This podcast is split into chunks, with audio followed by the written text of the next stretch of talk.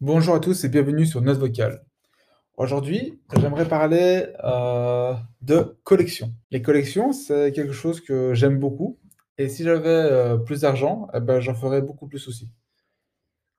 Aujourd'hui, je pense ne plus faire de collection, en tout cas. Ah si, si, si, si, ah si, bah si, bah si, oui, oui, j'ai une collection que je fais. D'ailleurs, je vais commencer avec celle-là. Dans, lorsque je voyage et que je me rends dans une ville, il y a un souvenir que je veux ramener.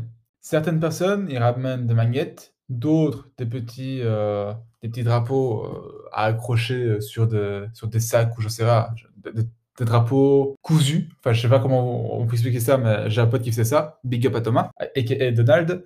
Ben moi, en fait, ce que je fais quand je me rends dans un pays, c'est que je ramène toujours un monument miniature de la ville dans laquelle je suis. C'est-à-dire que là, j'ai beaucoup voyagé en Europe, et lorsqu'on regarde bah, toutes mes garnitures l'une à côté de l'autre, eh bien, ça fait euh, un genre de mini-Europe. Donc, par exemple, il y a bah, des temples d'Agrégente, il y a un petit coffee shop, il y a euh, la Tour Eiffel, l'Atomium, euh, la cathédrale de Cologne et tout plein d'autres choses. Et quand je suis parti en Asie, bah, j'ai également ramené la tour de, Chine, le plus grand monument de Kaohsiung, ainsi que la tour de Tokyo.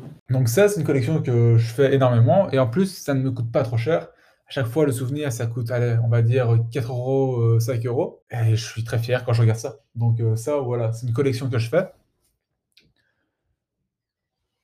Bon, le Rubik's Cube, euh, vous avez compris que je faisais aussi, euh, j'aimais bien en avoir beaucoup. Mais il y a trois collections qui ont vraiment, entre guillemets, marqué ma vie. C'est donc le premier, l'album Panini. Comme vous l'avez compris, bah, je suis très fan de la Coupe du Monde de football.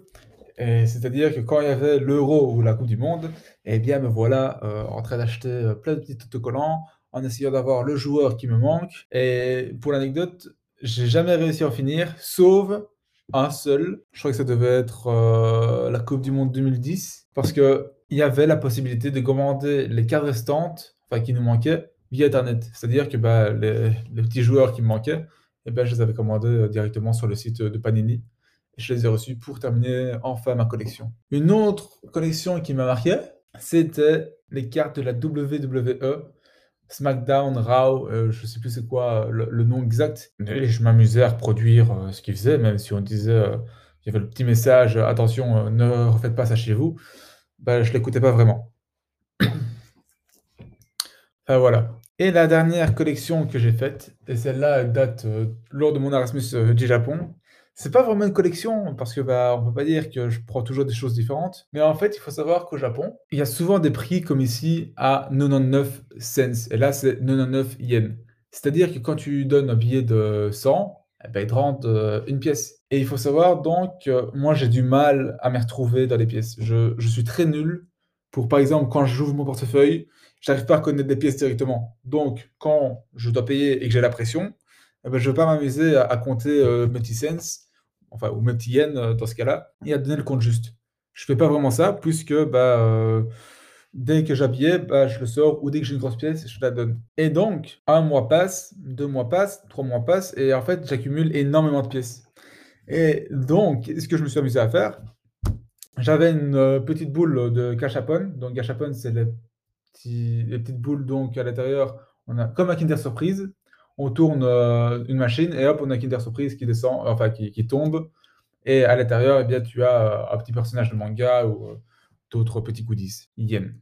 Et toutes les pièces de 1 yen que j'avais au Japon, eh bien, se retrouvent aujourd'hui ici, dans une boîte gachapon. Et je peux, franchement, je, je, crois que j'en ai plus de 200.